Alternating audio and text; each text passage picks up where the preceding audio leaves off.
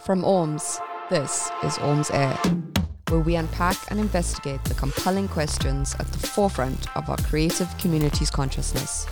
Joined by the artists, photographers, and creators brave enough to step up to the mic and join us in discussion.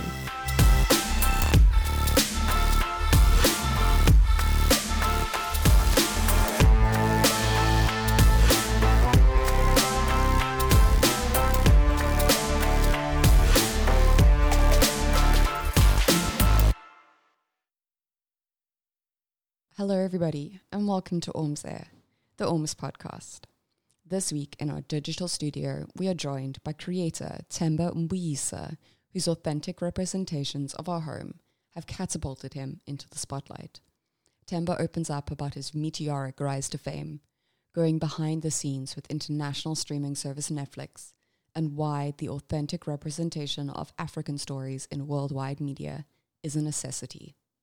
Welcome to Orms Air. Hi. Lovely to have you on the podcast um, chatting with us. So lovely to be here.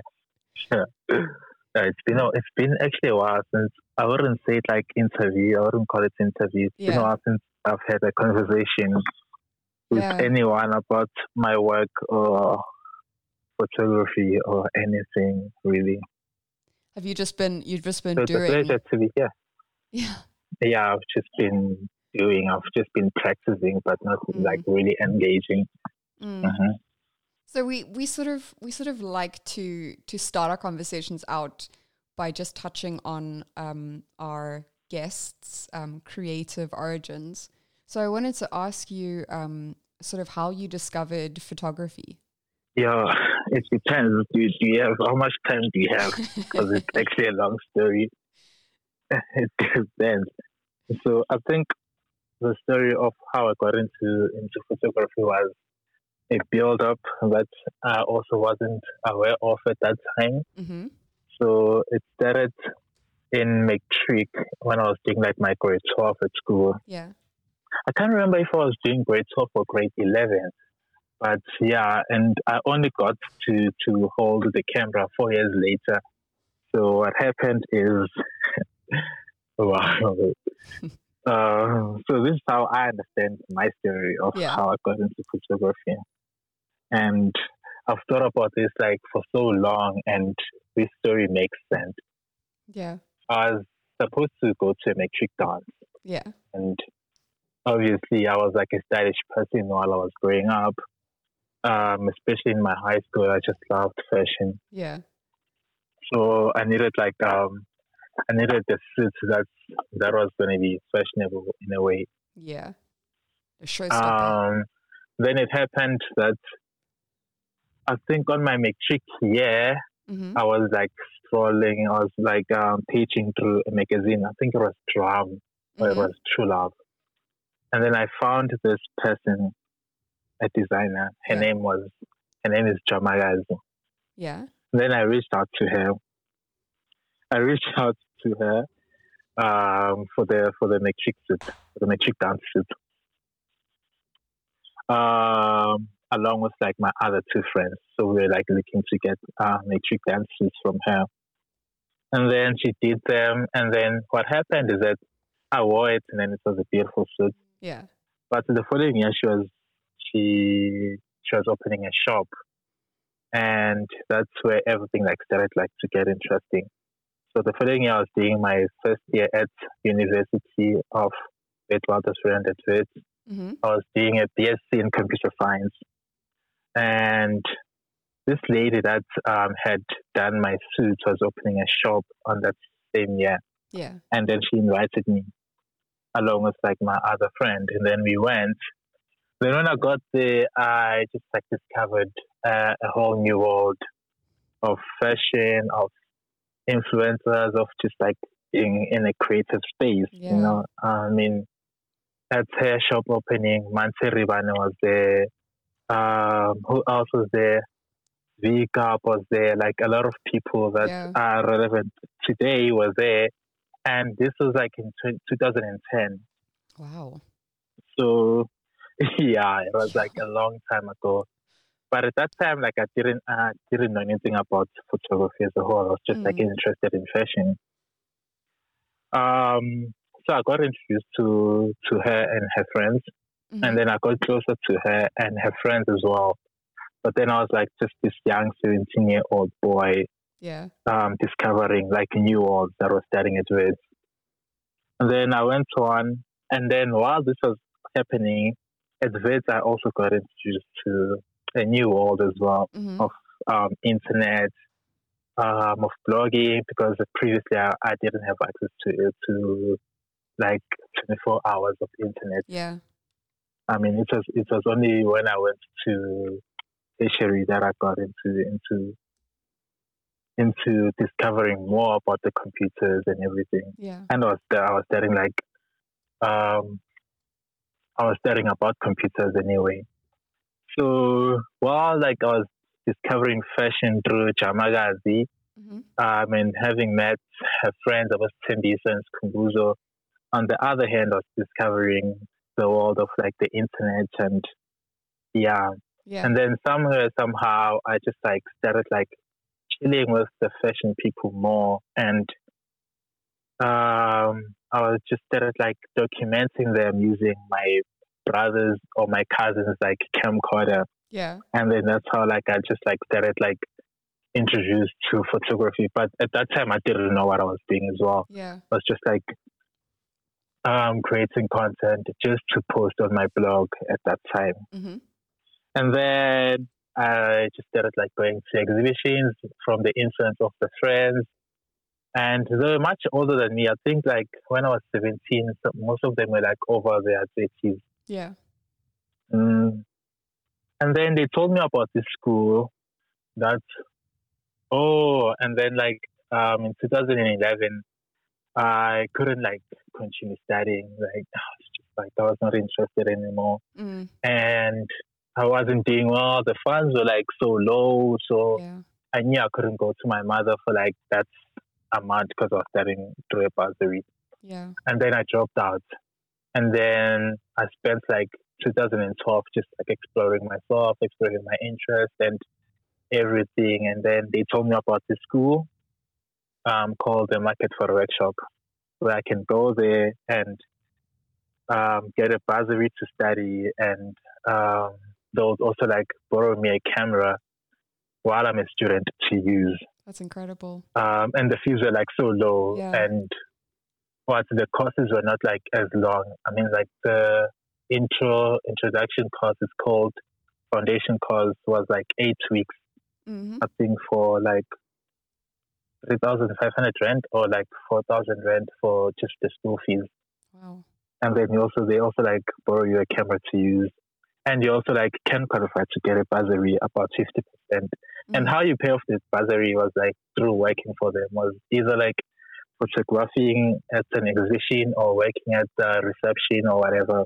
Yeah. So I got to this school and I just started like that's where my photographic journey started when I started like studying my foundation course at the Market Photo Workshop in 2013. And from there, a lot of things just like started happening um, with me and the type of photography that I was doing. Mm. I don't know if that like answered your No. your question. That did a hundred percent.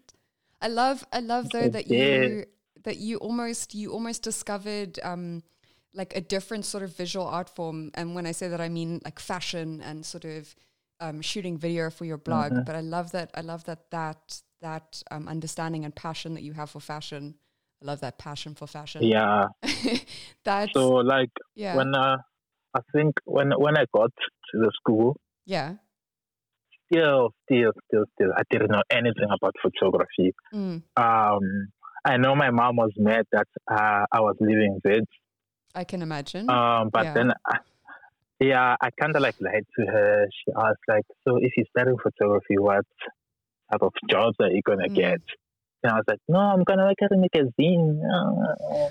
I didn't know that eventually, three years later, I would I would actually work at a magazine. But yeah, so I got there, and then like my whole world changed, Mm, and I felt like what I was doing with my camcorder, yeah. I was shooting like I was doing like short videos and like the vlogs and some images using that camcorder. But when I got to the market photo workshop, it was a whole different um, field. It was like a whole different um, culture of photography, and yeah, the yeah, it's just, just like it was the most beautiful experience ever Mhm. because I got there and I realized that I don't know anything and I have to learn everything. And the more you learned about something, it's the more you wanted to know more about something. And Yeah. That's what happened. Um, it was it was a beautiful experience. I won't lie. Yeah, we I um, won't lie. Like we love Market Photo Warehouse. They do such incredible things. They really do. And this, yeah, they've done like yeah, incredible things. the most beautiful thing about that is it creates, and like you were saying, it creates the space where everybody is given access, and it, it just it's it like Mhm. almost it grows this art form, and obviously uh, from Orms, you know, we are obsessed with photography and the photographic art form. So any space that allows people to understand and grasp and grasp and learn more about this art form is just phenomenal on Mhm. all courses. Yeah, I mean, I got the Uh, um, I started like doing research. Yeah. You know, something that I haven't done, that's something that I haven't thought can exist in photography. yeah.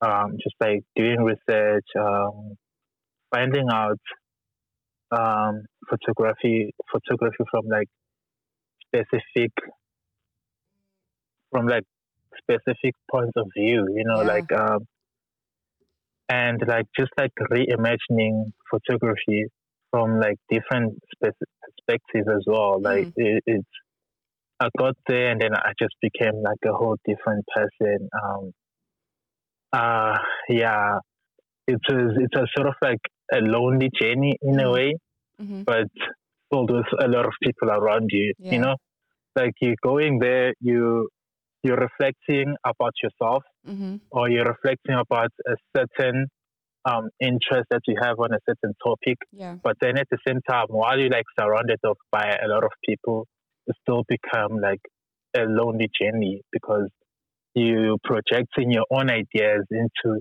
something that already exists. You know, like that's that's how I think. Like if you're taking a portrait of someone, you are projecting your own ideas, but then that person already has their own world in a way. You know, hmm it could be like a landscape, it could be anything. So I got there and then I learned a lot and Yeah. things just started happening and um, from that I just wanted to learn more and more and more and more and it was like there was something new happening um, big for me Mm. like I think almost every year ever since 2013 And you, I mean, you you have your your career has grown so much, just just from doing research um, for for this our conversation right now. There's actually an interview that I wanted to refer back to, in which you refer to your um, your work as, and I think you've you've touched on this now as your opinion. So you're you're almost putting your Mhm. opinion out into the world and then allowing other people to perceive it and then take from it what they will. I love that. photography is like that it Yeah. should it should um, start a dialogue Yes. people when you're photographing something I, I see this happen a lot and sometimes it, it annoys me like as much as photography is a lonely journey it's not about you Mm. you know um, and it's not about the person that you're photographing Yeah. but it's um it's it's about the medium itself you know like what you're doing today may not matter right now Mhm. because it's not about you. It's not about you like it's not about you using it at that time, but Yeah. it can matter like a few years from now when people like think of it like now we're under lockdown and it's like COVID. Yeah. People that um like young people that are not experiencing the time that we live right now hmm would look into looking at the images that were created in this era and in a way they would like um, understand or they would like reflect or just like sort of Mm. like reimagine how life was like in this specific period of time, you know. Yeah, completely. So imagine someone that's like taking self portraits um, during lockdown Mhm. and they don't release them, and then someone else like 30 years from now finds them, and now it's like a conversation starts up between them and um, whoever is looking at the at the photos at that time. You know, Yeah. like so. I believe I believe that um, a photograph should like start a certain dialog Mhm. and it, it can be like dissected however um, however we see it fits to be, yeah, but then not really taking it out of context. yeah, uh, like a hundred percent. It's like a like a visual history. It is a visual Mm. history. We're actually just talking about um, self portraits. Um, we've noticed on your Instagram that you you regularly practice taking self portraits, and um, in Mhm. in fact, it was like predominantly your form of photography for a couple of years. I think it was 2013 around that time. Um, do you? How do you think self portraiture has influenced your style as a visual artist? Has it influenced your style as a visual artist? Who um, I love, I love self portrait, Yeah. and I've done like um, I've done a body of work around self portraiture, Mhm. and yeah, but I think like here's another thing. Like I explored it so much, Mhm. just that um, to a point where I felt like I needed to stop and focus on something else. You know, um, I started like photographing self portraits from a fashion point of view. Mhm. Um, me getting dressed, uh, me like um, showing off like how, um, but not really showing off like me identifying myself as a, a certain character Mhm. within the fashion within the fashion medium Yeah. and then it grew it grew like to using it as a as a as a way to to to to research on like gender and um sexual ideologies you know Mhm. and then like it's it just like grew from there to to it to to to to self portraits like Mhm. to me using self portraits like to to to find out more about myself in a Mhm. way and uh, my thoughts and like how I choose to to live in the world, Yeah. um, including other people. You know, Yeah. I did a body of work on self portraiture. hmm Uh, most of it was like nudes and with other people. You know, Yeah. and just like questioning some of the just like questioning like some of the things that I had to go through myself. Mhm. But then like I was using self portraiture to to speak about myself and also including like other people in a way, you know. And yeah. I think I'm just like while while we're talking about this, I'm just like trying to picture the images that I was creating as well. Yeah. And I'm trying to like find or remember what I was what I wrote on it because I'm also big on writing Yeah, you are. I've noticed that your um your Instagram captions are never they're never simple. Yeah, so my first self portraiture project was really just about the idea of home, hmm um, loss and longing, like most like nostalgia, but um, speaking about family relationships, you know, Mhm. uh, and how they can like um, and how can, they can be like a a vital aspect of someone's future, like from their childhood, you know, like Yeah. um, so the type, the self portraits that I took were mostly photographing like in one room, in like one in one house. Yeah. Um, and most of them were like black and white. Yeah. And then I also like included some self portraits that were taken outside of that house, of which was like color, you know. Yeah. Um, part of like my main my main influence at that time was that like I was scared to be in a relationship, and hmm now I'm growing up Yeah. and I'm expected to be in a relationship outside of home, you know. And one of the reasons that I was scared to be in a relationship is because like I see and including myself as well, there's like a lot of young boys that are growing up without their dads. Mm-hmm. Um, and most of them are African, and I'm a part of them. And now, since I'm growing up to be a man, Mm-hmm. am I also gonna follow the footsteps of my dad, or am I also gonna follow the footsteps that the kid from next door who also doesn't have a dad? Mm. You know, Yeah. um, am I also, am I gonna follow all of those footsteps? You know. So what I did was like um, I took self portraits with people or with like girls that I've been intimate with. mm-hmm. Um, I took self portraits of me alone. Most of them were nude, but um, what I did was that like I separated the two the the work to be seen as if like it's two different type of works. Yeah. So uh, when you look at the black and white photographs, they're like all square. Mm-hmm.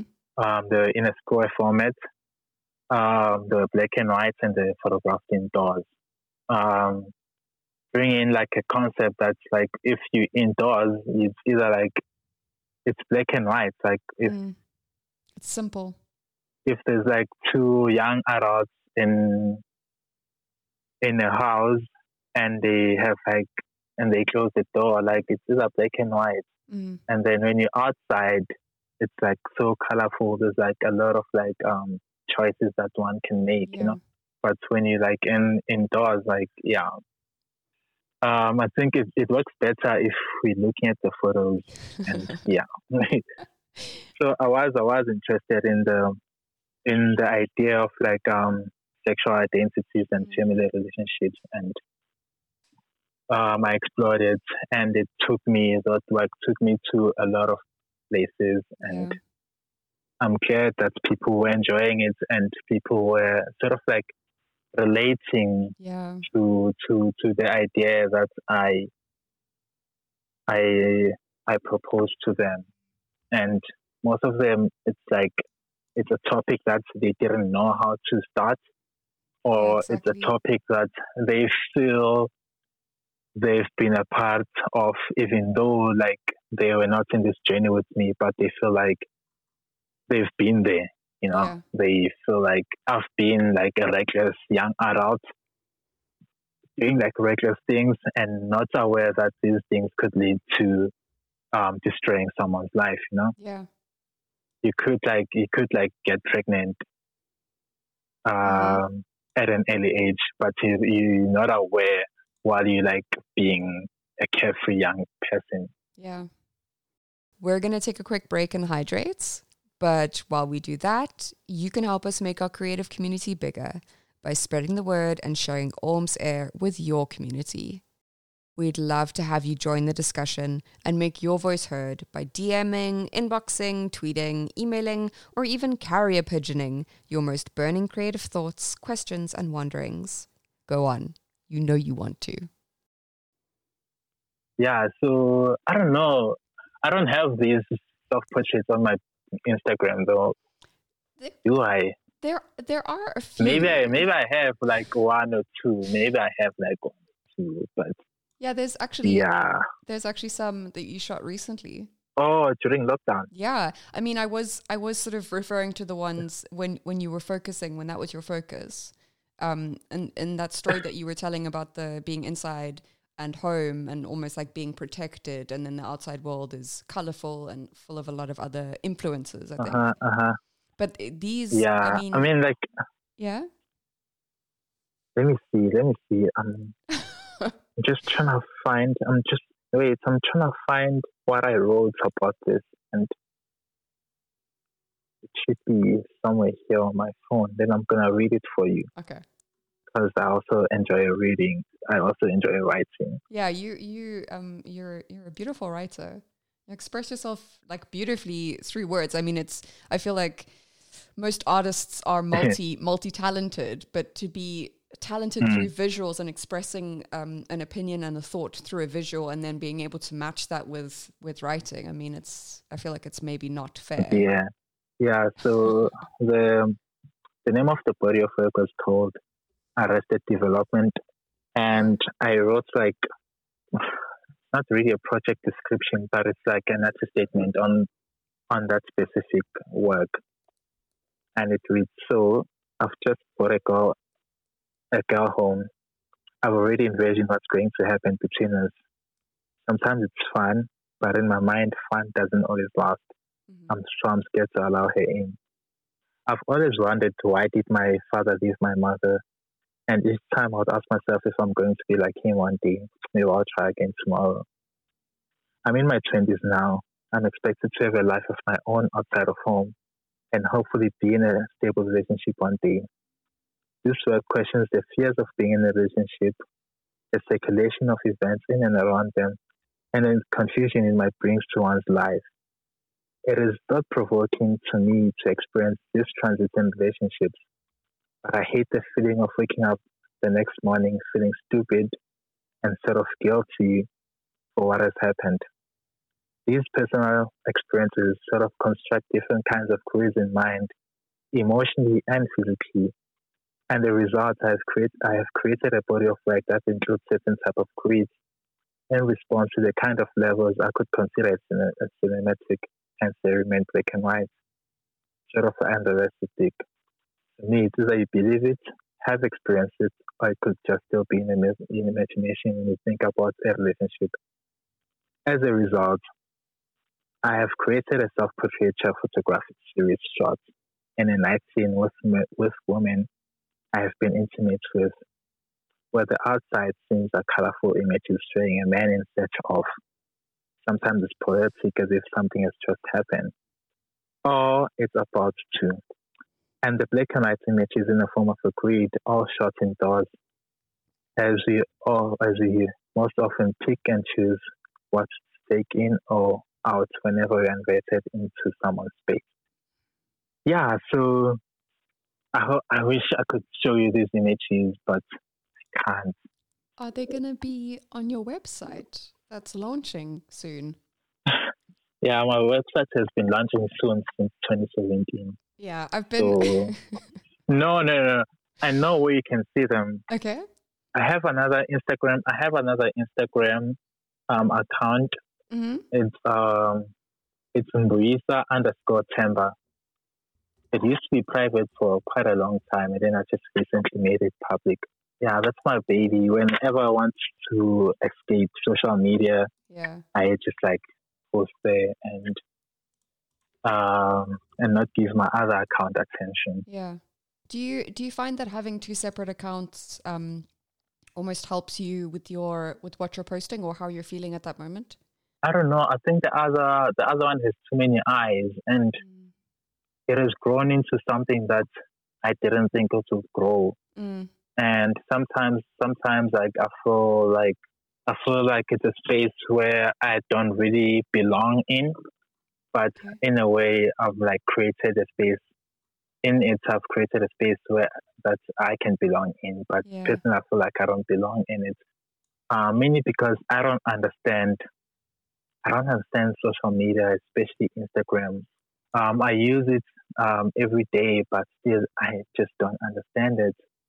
I just don't understand how people think uh, Instagram is. You know, yeah. it has become like this thing that's supposed to give you bragging rights in a way. Mm. You know, you get a follow from someone and then you want to brag about it.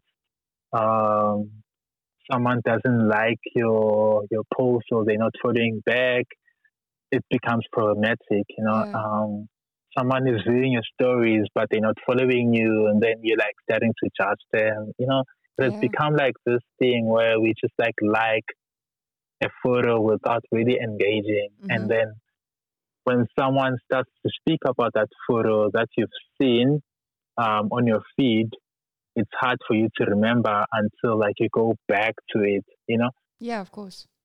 So social media to me hasn't like really been something or a platform that I understand, and it hasn't been a platform that I have like really, really invested uh, my emotional intelligence into it.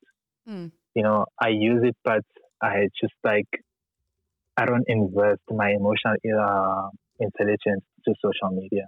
Yeah. I think, So I think like having having two separate accounts sort of like balance balances that for me because the other one has like about eighty followers yeah. and it's people that people that um that know my work and like mostly like people that are following the people that want to find out about my work and Mm, we engage with the type of photographs that I share there yeah. um, whether through DMs or through like um, spoken word. Um, it's so the work that's being there. It's not really about me, but it's about what's happening around. You know, No, completely. it's not really about. Yeah, it's not like a test. It's not for brands. It's not. Mm. It's for Yeah. you. It's just like. Yeah, even though like sometimes I forget about it, but it helps me from time to time. But I think this is the thing, and I think this is what you were speaking about. It's that it's almost that anxiety. Like we're so connected now all the time, so you feel like this pressure to keep up with the posting and with the responding to comments and with liking all the pictures that you're meant to like. And actually, it really shouldn't be like that. It should just be another way that we connect. Yeah, it Um, should be. Like I enjoy photos where I obviously have to think about the photo and then I Mm. go and then I create it. Yeah. I enjoy like a conversa- a conversation where someone was asking me why did I do this photo or why, Mm. you know, or like a photo, or it could be like any comment besides like, ah, this is so cool, or besides like this five thing emojis Yeah. could be it, it should be a conversation starter and while i'm posting this Mm. i should also like think of something else to do from the comments that i'm getting you know Mm-hmm. so i should have like see it in a different perspective from my initial initial thoughts on it Yeah. and there are there are some people that do that do this and um, I value them, but most of us don't really engage in that way. It's Sad sometimes. yeah, it is. It's almost like you're anonymous while you're still trying to connect. But another another than that, like Mm. social media is amazing, It is, yeah. and and it has gotten me to places that I didn't think hmm that this one platform can get me to. And that's why, like, as much as we can critique it, we also have to, like, thank it and be thankful that it exists and it opens, like, so many doors for us. Yeah. But I suppose then it's also just how you how you approach it as a person. And I can imagine as a as a creative, it must be a very um, abrupt or like disruptive experience because you're having to separate yourself from your work so much that you're like, okay, this is Temba, the photographer, the creator, and then this is Temba, the human, who's behind all of this. so like that, creating those two, you know what I mean? It's like splitting yourself a little bit. Yeah, and I think, like, one of the one of the reasons why I just stopped a little bit taking self portraits Mm, was just to find that connection. Mm, because um, I finished my photographic studies in 2015, yeah, and the following year I won the Elle Style Reporter Award.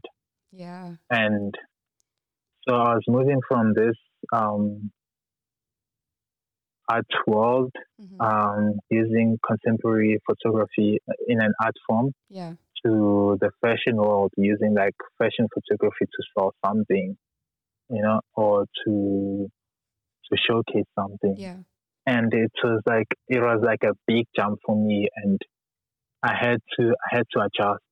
Yeah. And while I was at Elle I found out like most of the photographs that we were creating had to be beautiful images. hmm Uh, I mean, they had to be of like someone specific and they had to be represented in a specific certain way, you know, and Yeah. So with the mind that I, I had before, I couldn't like continue using it in Mhm. that um, work environment where I was right now, and that's how like I I just stopped a little bit, like just like um, exploring the world of photography through soft portraiture, and then like Mm. I moved, I dived deep into fashion, and it's not a it's not a bad thing, but it was like it was interesting for me to just like change my entire perspective Mhm. and my entire view just from just from um, my daily experiences my daily experiences from from the type of work that I was doing. Yeah. That's why I I stopped a little bit taking self portraiture to balance the two worlds where there's there's Temba the creative and then Temba the photographer. Mm. And then in a way, it's only it's just only this year where I feel like I have formed the balance from. I've formed like a balance between what I used to enjoy and what got me to a certain point to the commercial world where everything is just like balancing and nothing is like nothing is more than the other. Mm. I love that. Nothing's more than the other.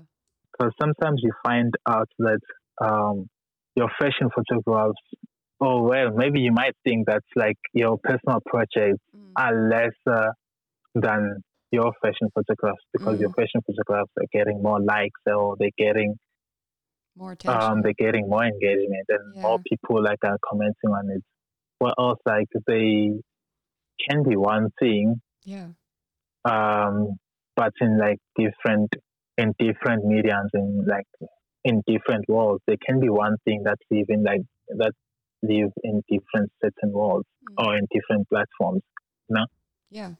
I can have like a fashion photograph on my Instagram and then take that same idea and then put it in a gallery or put it in a book. You know, now like we speak about the same thing but in different perspectives. Yeah. What gives each image that separation? So, what makes an image like artwork that would be hanging in a gallery? And Yeah. what gives the same image that commercial appeal? Is it you, the photographer, the eye that makes the image? Or do you think it's the person who perceives the image, so the viewer of the image, that adds that like separation onto the two things? There isn't really like a separation between the two. Mm. Uh, I mean, a photograph is a photograph. Yeah. But if you're taking like this one specific photograph and then you're putting it in a commercial context, Mm. and then it becomes a, uh, a commercial yeah. You know, um, but if it remains in a in an in an art context, it's still like a photograph. Yeah. So I think nothing separates one image to be either Mm. commercial or art. Mm. It's just like how you use it. It's Mhm. like how you use that photograph. I mean, like I can take any photo and then put branding on it Yeah. and then put it on a billboard. That photograph is because of how I used it, it becomes a commercial photograph. hmm And that's just my thinking around the two. But nothing, I think nothing separates it. It's just all in how you use it and where it sits. And while we're we're talking about commercial work, you recently um, photographed some stills for Blood and Water, which I love, by the way. Such a great series. Um, to our listeners out there with your headphones on, if you haven't watched Blood and Water, please go onto Netflix right now and start it. It's great. I can guarantee you you're gonna binge watch it in one day, just like I did this is obviously the second Netflix or well African original show on Netflix South Africa, which is incredible. It was a promotional shoot, correct, for Blood and Water with the the stars of the show. Would you Yeah. would you mind sharing with us like how you how you almost got into being the photographer for this promotional shoot and what it was like and sort of how you approached the project? Ah, God, it was like the most um, shocking thing. Uh, again, here's why. Like, Yeah. I love social media. Yeah. Um, I got I got a DM from the producers, and Mhm. they asked if they asked if I'd like to shoot for Netflix, and then I said yes. I mean, how is that a question? And and then I said yes. And then from there, we just like started planning Yeah. um, for. Uh, we started planning the photographs and how they would like come out and everything. But one thing that they did was that like um, they told me that they love my style of photography hmm and they just want me to continue photographing the way I photograph specifically for this project. That's amazing. So, so on the on the day of the photograph, or on the day where we photographed everything, Yeah. like there wasn't just like as much stress as I thought there would be because like they allowed me to do something that I already love, and they allowed me to do something that I already love in in a way or in in in a language or Mm, that's in a visual language that I already know of, mm, uh, and they didn't like try to make me photograph like someone else or photo like um, certain references that were photographed by someone else, but they just like even even on the briefing, even on the briefing on on the briefing meetings, they Yeah. were using my previous images as references. So incredible. that was that was like so beautiful Yeah. and that's how that's how like everything became like so organic on the shoot and less strenuous because I wasn't trying to impress. I was just like doing what I already love to do Yeah. and what they love me and what they already like loved seeing me do. Mm. So yeah, Blood and Water was like an amazing shoot in that aspect. I mean, it doesn't it doesn't really hurt that the the cast are all so so good looking. Like it's crazy. And there's yeah. Yeah, the cast are like yeah. amazing and the styling was amazing and everything like was just like flowing and Mm. organic and it was a beautiful experience for Mm. everyone I'm sure. But you can and you can feel it in those images. I mean, just just going by the ones that you've posted on your Instagram, you can feel that it's it's like a Mhm. natural, very comfortable space to be in, and the images I feel reflect that comfortability and that natural sort of Mm, flow of things. Yeah. Mm, no one no one is trying to be no one is trying to be someone else Mm. but we were given we were given a platform where we could be there and explore our talents Yeah. as as we used as we as we do on our daily basis. Mm. And then you um you also shot some stills for the the Made by Africans Watched by the World campaign.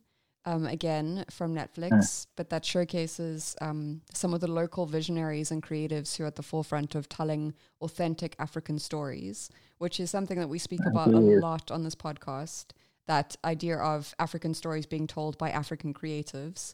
Um, and I, I love, I watched the video earlier, and I love that um, when questioned, the directors and the producers of the shows, their first, their first sort of the first words out of their mouth every time was, "It's about time," and I feel like we need to echo that sentiment so hard because it is about time. We uh, I think I think it's also about time as well Mm. because like it's so hard like Mhm. if if if if me as, a, as an African, Mhm. if I saw an opportunity in America, um, no matter how original or how amazing my idea is Yeah. that I, I want to pursue in America, I'd also be the, at the end of the day, I'll be person from Africa Mm. trying to tell an American story, Yeah, and there's always going to be a gap yeah, you know and with africans it's been like that as well. Like it's always like been people from outside yeah, trying to trying to tell the story of um a person from uh from africa or trying to tell that story. Yeah, but they only know like so little about it or they only know what's already been shown Mhm. already and i think it's really really about time people like start sharing stories from their own perspective you know from Yeah. from from how they live it on a daily life and and also it gives it gives like people that are watching that original feeling in it. It gives them that authentic feel Mhm. that think everyone is looking for when they're watching Yeah. something that's new or something that's like being presented to them. Yeah, completely. Who better to tell the story than somebody who's lived it? Yeah, Mm. there's like so many things or so many vital things that can be mis- Exactly. misrepresented or misinterpreted Mm. um, when someone else is telling you your story. And I think like that initiative was like so beautifully articulated, and I hope it, it inspired a lot of people to get up and just like that's owning the stories that they carry every day, Yeah. and it's just most about owning it and seeing the value in in the story that you have Mm. and also like just like just sharing it. I mean, I know I did in 2013, the summer of 2013. Mhm. I went to I went to spend my holidays in KZN, Yeah. uh, and I took my camera with me. Um, I was just like taking portraits, and while I was taking those portraits, I realized that um, a lot of people had come into the rural parts, had come into the villages, and it's people that grew up there, but because of work, they had to leave for the the the whole year and only come back in in holidays, like Yeah. during holidays. And I just had like a conversation. I had like a few conversations with them, and just, like trying to figure out like how's life in the city, you know. hmm But while I was doing that, I was just like missing a big thing that I got to discover like throughout that photo, throughout my photographic project. Like while everyone is out trying to be the breadwinner for for their homes and living in the city and leaving home to work in the city so that you can come back and like build and do whatever. Yeah. I asked the question like, what happens in those 11 months where you're not away? What happens at home? What happens in, in the rural areas, you know? Yeah. Um, because the people that are left behind are usually kids and elders, you know? Yeah. What happens to those like grown up people that are left in the rural areas? How's life there for them? And because we know, like in December, when all the breadwinners are, are, are back home, it's like it's all excitement. It's a good life. It's yeah, yeah, yeah, yeah, yeah. We're all celebrating, but from January all the way until November, what happens there? And then I did a I did a project on that, hmm and there was this one specific portrait that I won't forget. So I think I was working down, and then I met this old old man. hmm I think he was a shepherd. Um, he was dressed so nicely. I think I was was dressed so nicely in like Adidas in, in Adidas pants, and he was carrying a stick, and then um, obviously with his um, cows and cattle. hmm We spoke, and then I took a photo of him, right? Yeah. And then we separated. Yeah. And then the following December, um, I couldn't go to KZN. I can't remember. I don't remember where I was or what I was busy with. I then asked my mom. I printed like a big photo of it. I think in like an A1 size. I then Oh, asked my mother who was going down there to take this portrait and give it to this man. You know, because you know, in in the villages, it's so easy to find someone. Yeah. Um, she did take it, um, and she found the family. And when she got there, like she even had to call me while she was giving the the photos to them. The family was so they were so excited for this portrait.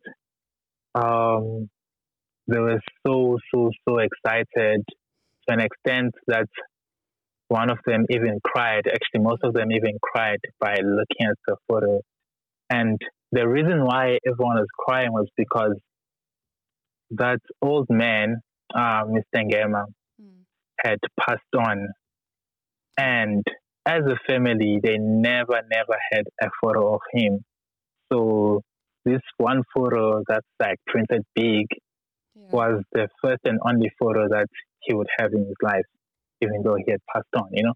Yeah. And that made me realize like the importance of photography and how whatever portrait that you're making today may not matter, but to someone else, it will matter and it can like change how they view life. And I wonder how's life for them right now, and in terms of like photography and like uh, documenting their family members. Mhm. But yeah, they got they got so happy, and I think I had to even remove that photo from my Instagram or anything. I think it's still there. I'm not sure.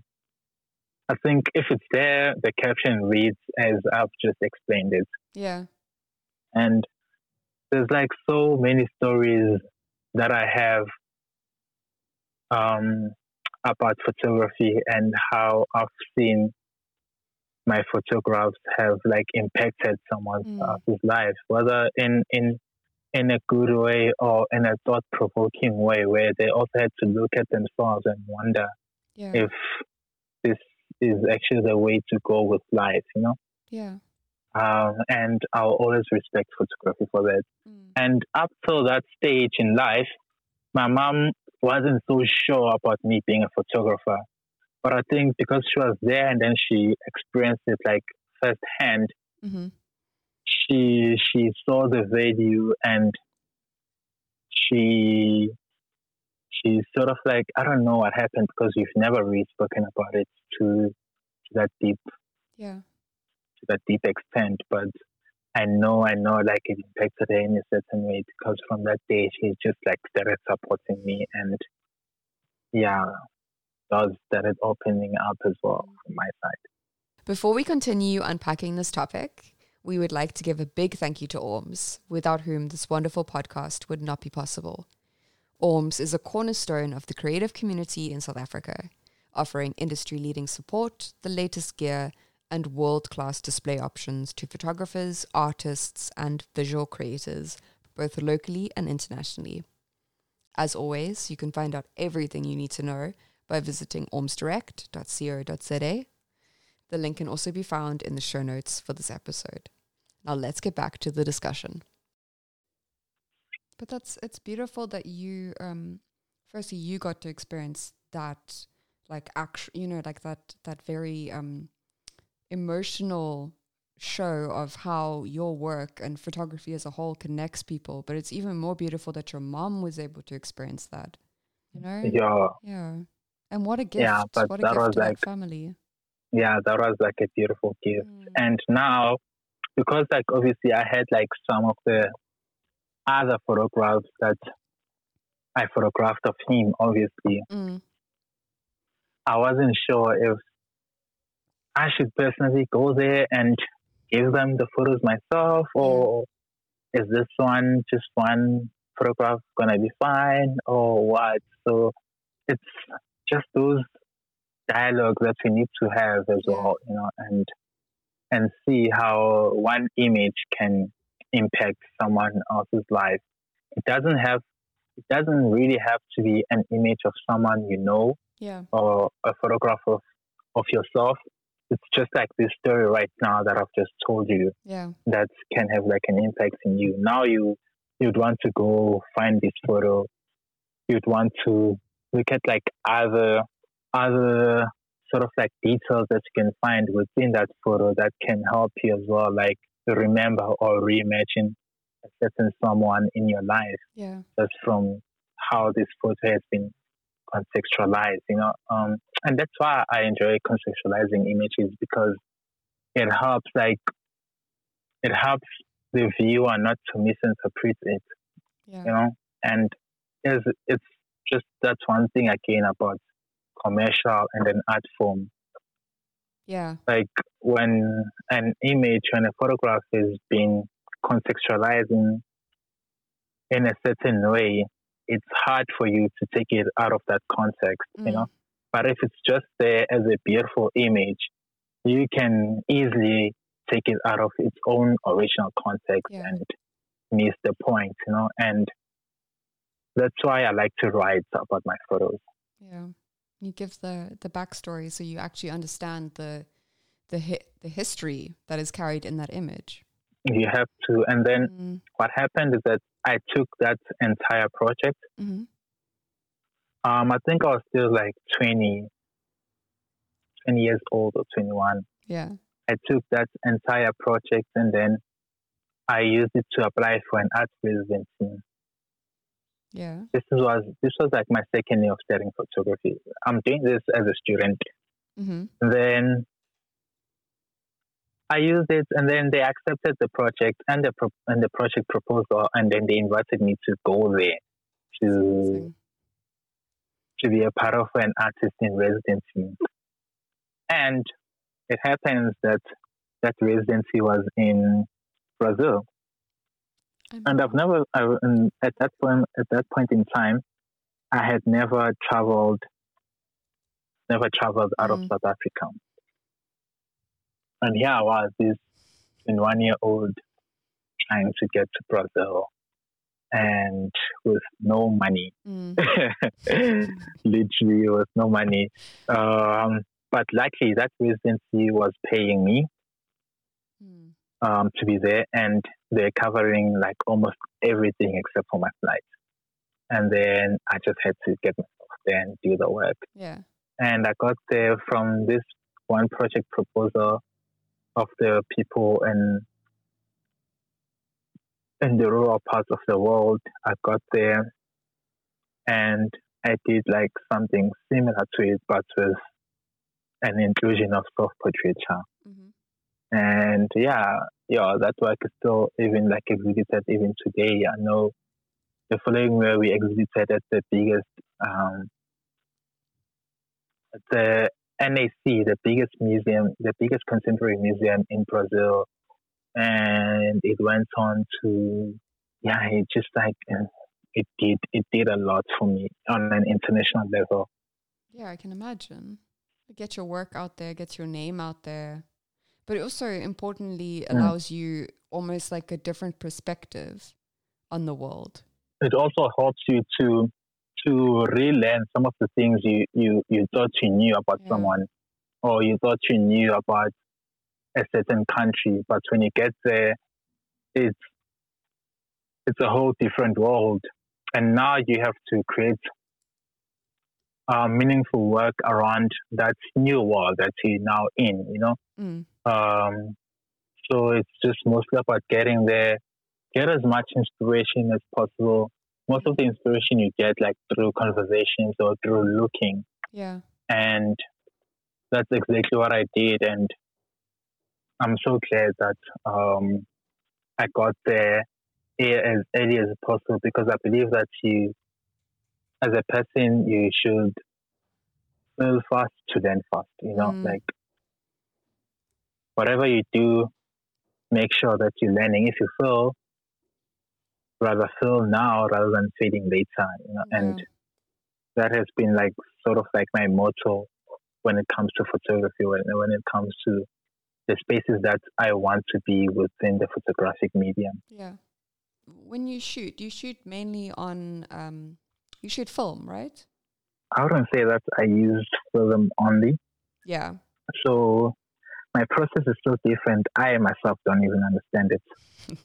you see those self portraits that we just saw of me that are on my Instagram, those are all like taken on, on my phone and then some of Mhm. the fashion photographs are like photographed on my phone. Mhm. Because I feel uh, I just think like you can equipment can only do so much and then Mm. the rest is just like how you use your lights and Mhm. how you compose and um, how you finalize your photo. So Yeah. I should, I do like photograph on film, Yeah. but what I found out is that like my process when I'm sh- when I'm photographing on film is so slow, yeah. and I sometimes think that like having 36 frames in a 35 mil camera takes me about three months to finish, you know. Yeah. And once I've finished it, and once I've finished that film raw, I don't go and develop it. I just put it in my fridge. So my fridge has like a lot of like um used photographic film, Yeah. a lot of used data five film, and including one training. And so it just like the process becomes so long that I don't even like track. It's hard for me to even track what I was doing or where Yeah. did I do this. And I mean, I was just thinking to myself right now that I saw a film roll labeled 2016 Oh, wow. that is still undeveloped. And I don't know what's there. And yeah, but I'm sure it's like a lot of like self portraiture yeah. because I know that's something that I still do, but I've just like put it on hold, Mm. or it could have been like session. I just don't know. So, and when I use like digital for them, when I use like digital a digital camera to photograph, it's usually something that I want to see right now, and Yeah. it's usually something that I want to use right now. You know Yeah. Completely. and there's like that sense of mystery or sense of like um waiting that I just cut out. yeah. And one of the reasons was that like one of the reasons why I'm not really looking at my film photographs, most of them, hmm is that like I just wanted to develop a certain bank of photographs. And when I look at them and like combine them together, I want to be in a certain in a certain mental state Yeah. for them. Because right now I'm just like right now I'm just like honestly I'm focusing on the business aspect of things, not the art form of things. Yeah. Like that's just me being on being being um, as honest as possible. And but while I'm focusing on the business aspect of things, I also shouldn't like um forget about what got me here. Mm-hmm. So then that's why like I keep on like photographing on film. It's interesting that you have that um that separation. I mean, I, I understand because obviously, as you were saying, film is a is you have to get it developed, and you never know whether you've gotten the shot. And digital obviously makes more sense for shooting commercial stuff. But it's interesting that you have that separation between the two. So film is art, and Yeah, I have. digital is not not only I commercial. don't. Yeah, Mm, mm, but I personally most of the mm. most of my works on film I haven't seen it. Yeah, It's just that selected few.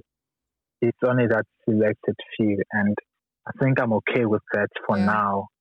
Even though, like, it's just like, yeah, I think I'm just okay with it Mm. now. I'm happy, like, finding out later on what really I was doing on this specific year, yeah, and just like try and relive those moments. yeah. That could be really cool later on, like down the line. Have a have a retrospective of the years gone past. Get them all developed. Yeah, it could be. Yeah, it could be. It could be really cool. It's so it's so beautiful finding um, photographs that you've taken a Mm. long while ago, and that you've like for that you've forgotten about. Yeah. I mean, this same this thing happened to me. I think a month or two ago. Mm. So a company from France reached out to me, and then they wanted to use my images for teaching purposes within their curriculum. Yeah. and yeah, obviously we negotiated and everything. And the images that they were requesting were images that I photographed in 2013, Mm-hmm.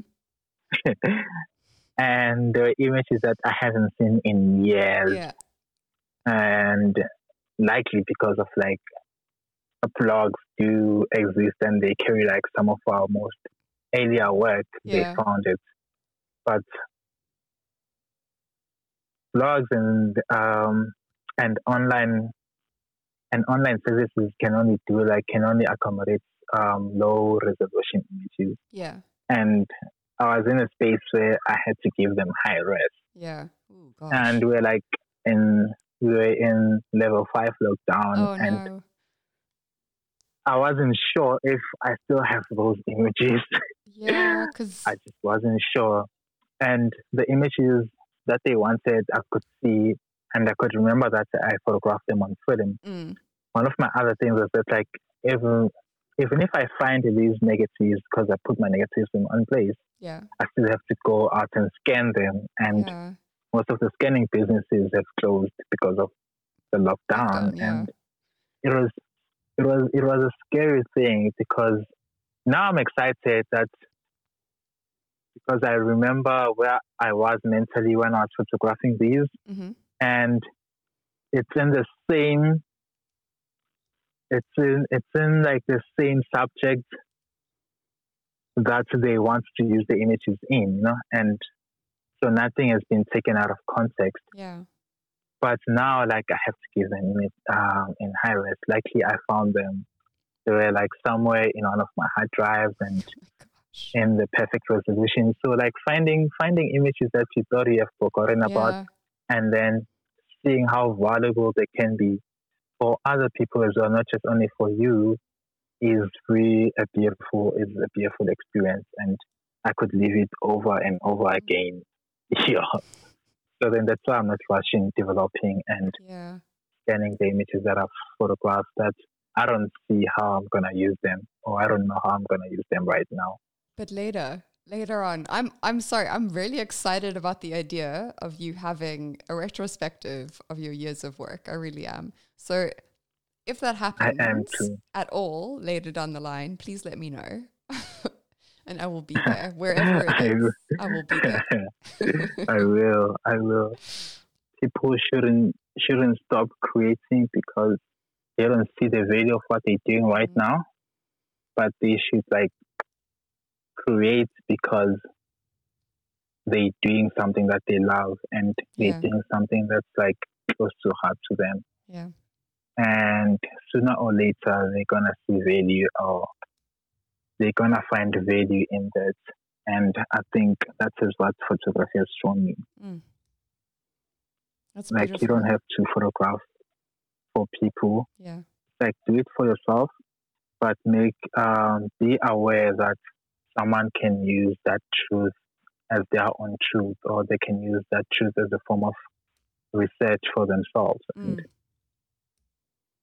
So while we're doing this um, creative thing, hmm uh, we need to be as honest as possible with ourselves and with our beliefs and with our research. If you still like researching, like just just be honest and do stuff that comes from the heart. Because one thing that annoys me is when everyone is starting to look the same and hmm everyone is starting to do what someone else is doing. You know, like there's gonna be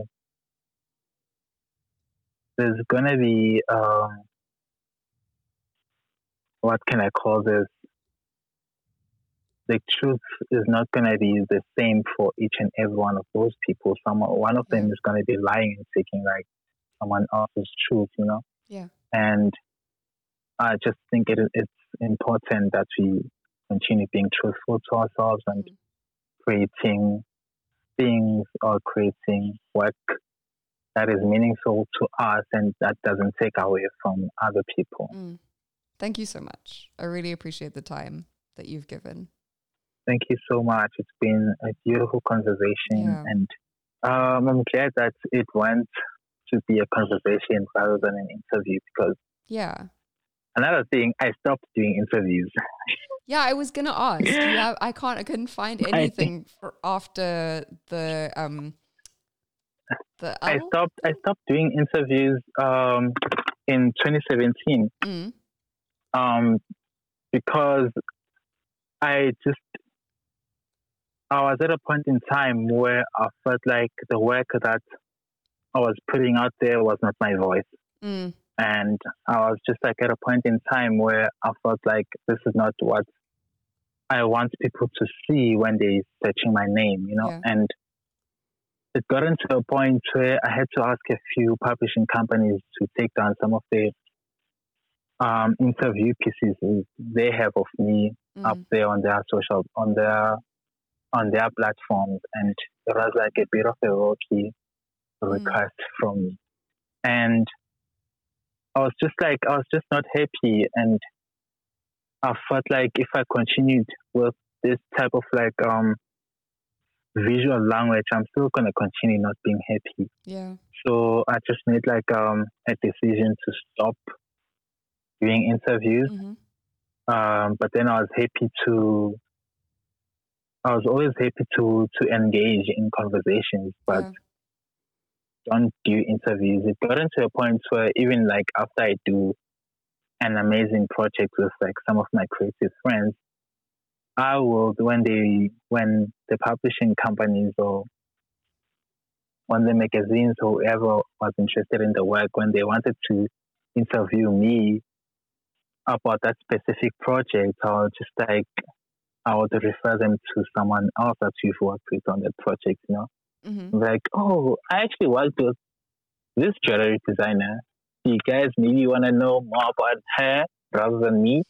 you know, I can still give you the photos, but Yeah. can the interview not be about me? Can it be about someone else? Because, yeah, it got into that point, and whether it was a model that I was referring them to or it was like a fashion designer, Mm-hmm. um, yeah, man, I just, I just like stopped doing interviews Yeah. and I was just like doing, I was doing talks, yeah.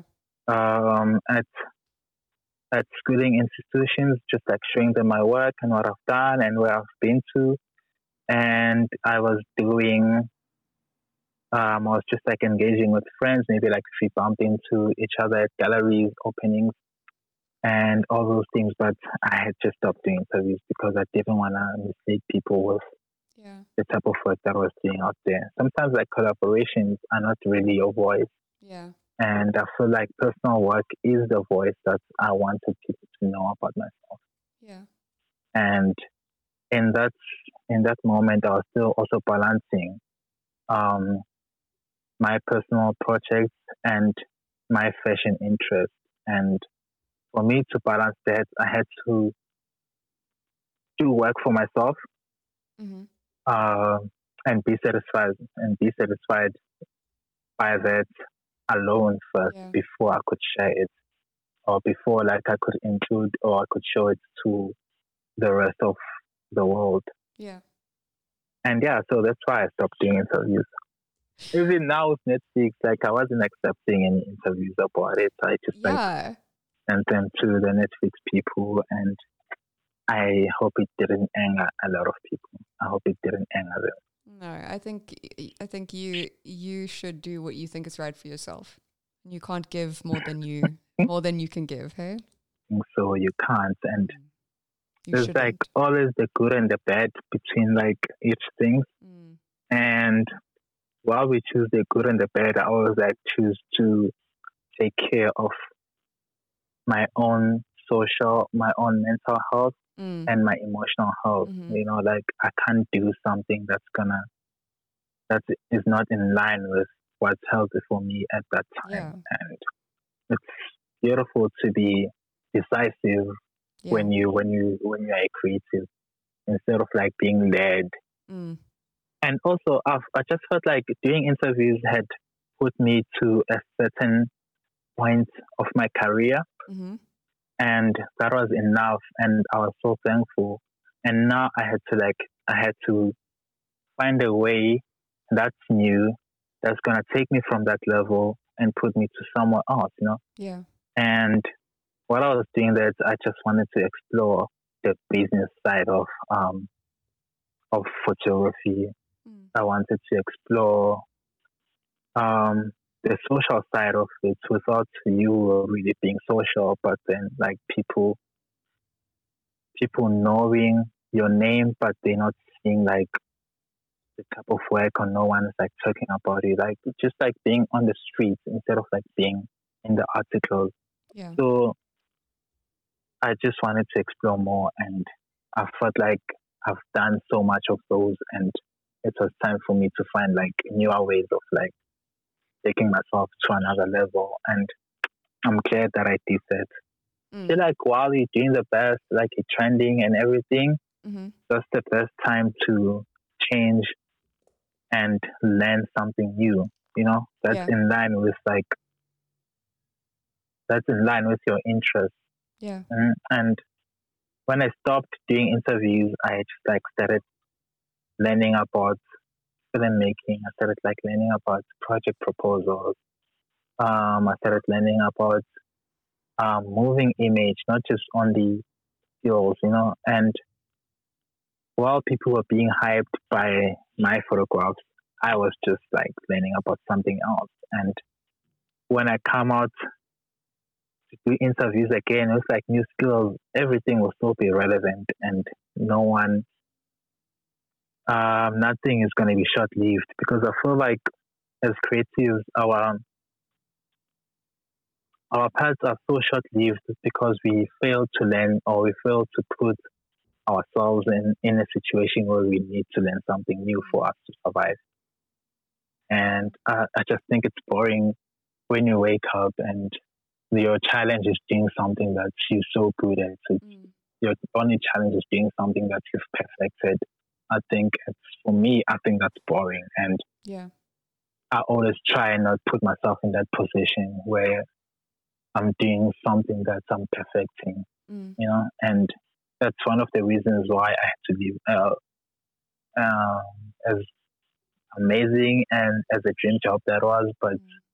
I also had to look out for myself and my mental health and uh, my knowledge around um, around myself and how and where I want to be as well.